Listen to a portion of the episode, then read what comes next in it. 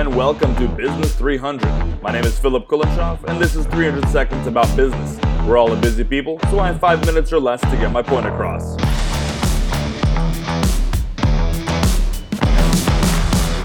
The next five minutes will be the easiest part of your day. Business debt. Is it leverage to help you lift the weight of growth? Or is it shackles that limit how far you can go? Business debt is a controversial topic. There are the likes of Dave Ramsey, whose mantra it is that there's no such thing as good debt. He'll get pretty vocal and animated about how people who make that claim are idiots. Debt, says Ramsey, is always bad. Quoting Proverbs, he argues that putting yourself into a position of slavery is stupid.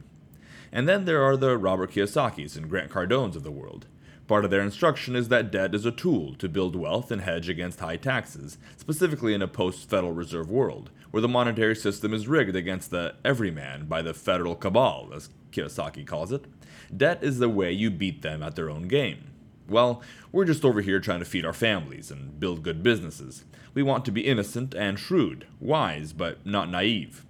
Now, to cross it off the list from the get go, I am not talking about consumer debt.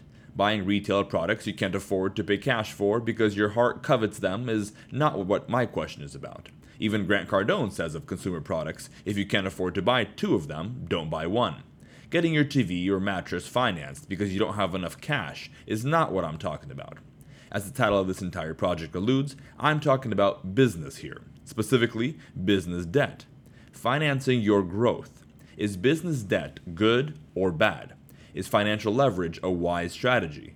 Or should you commit to limiting your business growth to only what you can afford to pay cash for?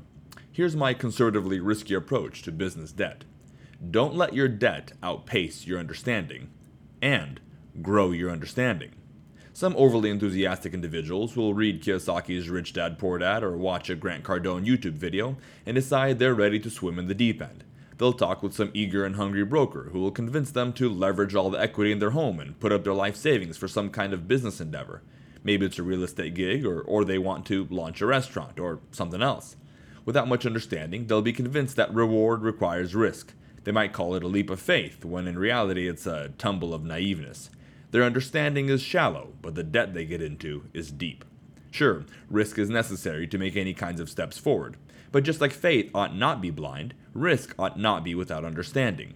Can you pay the price to finish the construction project? The Lord Jesus warned us about going on endeavors without counting the costs. If you don't understand how debt, equity, leverage, and cash flow works, don't sign up for something you can't pay for.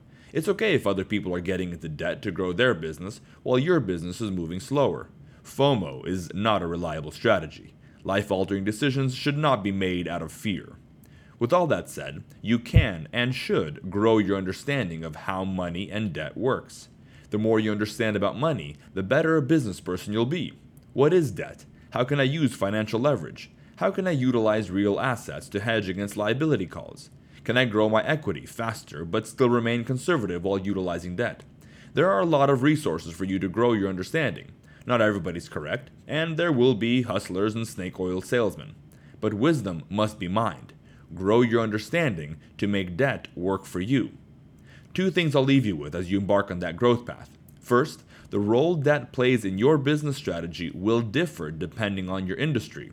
You can be more or less aggressive with your debt strategy depending on the asset backing it. For example, real estate is different than manufacturing, and applying Kiyosaki's friendly relationship with debt to your cash hurting restaurant startup is probably not the best idea. Second, the question that all Ramsey followers have What about the shackles? The Bible says the borrower is a slave to the lender. So, why am I okay with utilizing debt in my business growth strategy? Is debt a moral issue? Ah, such a good question. Unfortunately, I'm out of time, so I can just evade it. Just kidding. I will answer it, but in the next episode. For now, remember debt can be a tool, and could be a good one, if you know how to use it but don't bite off more than you can chew.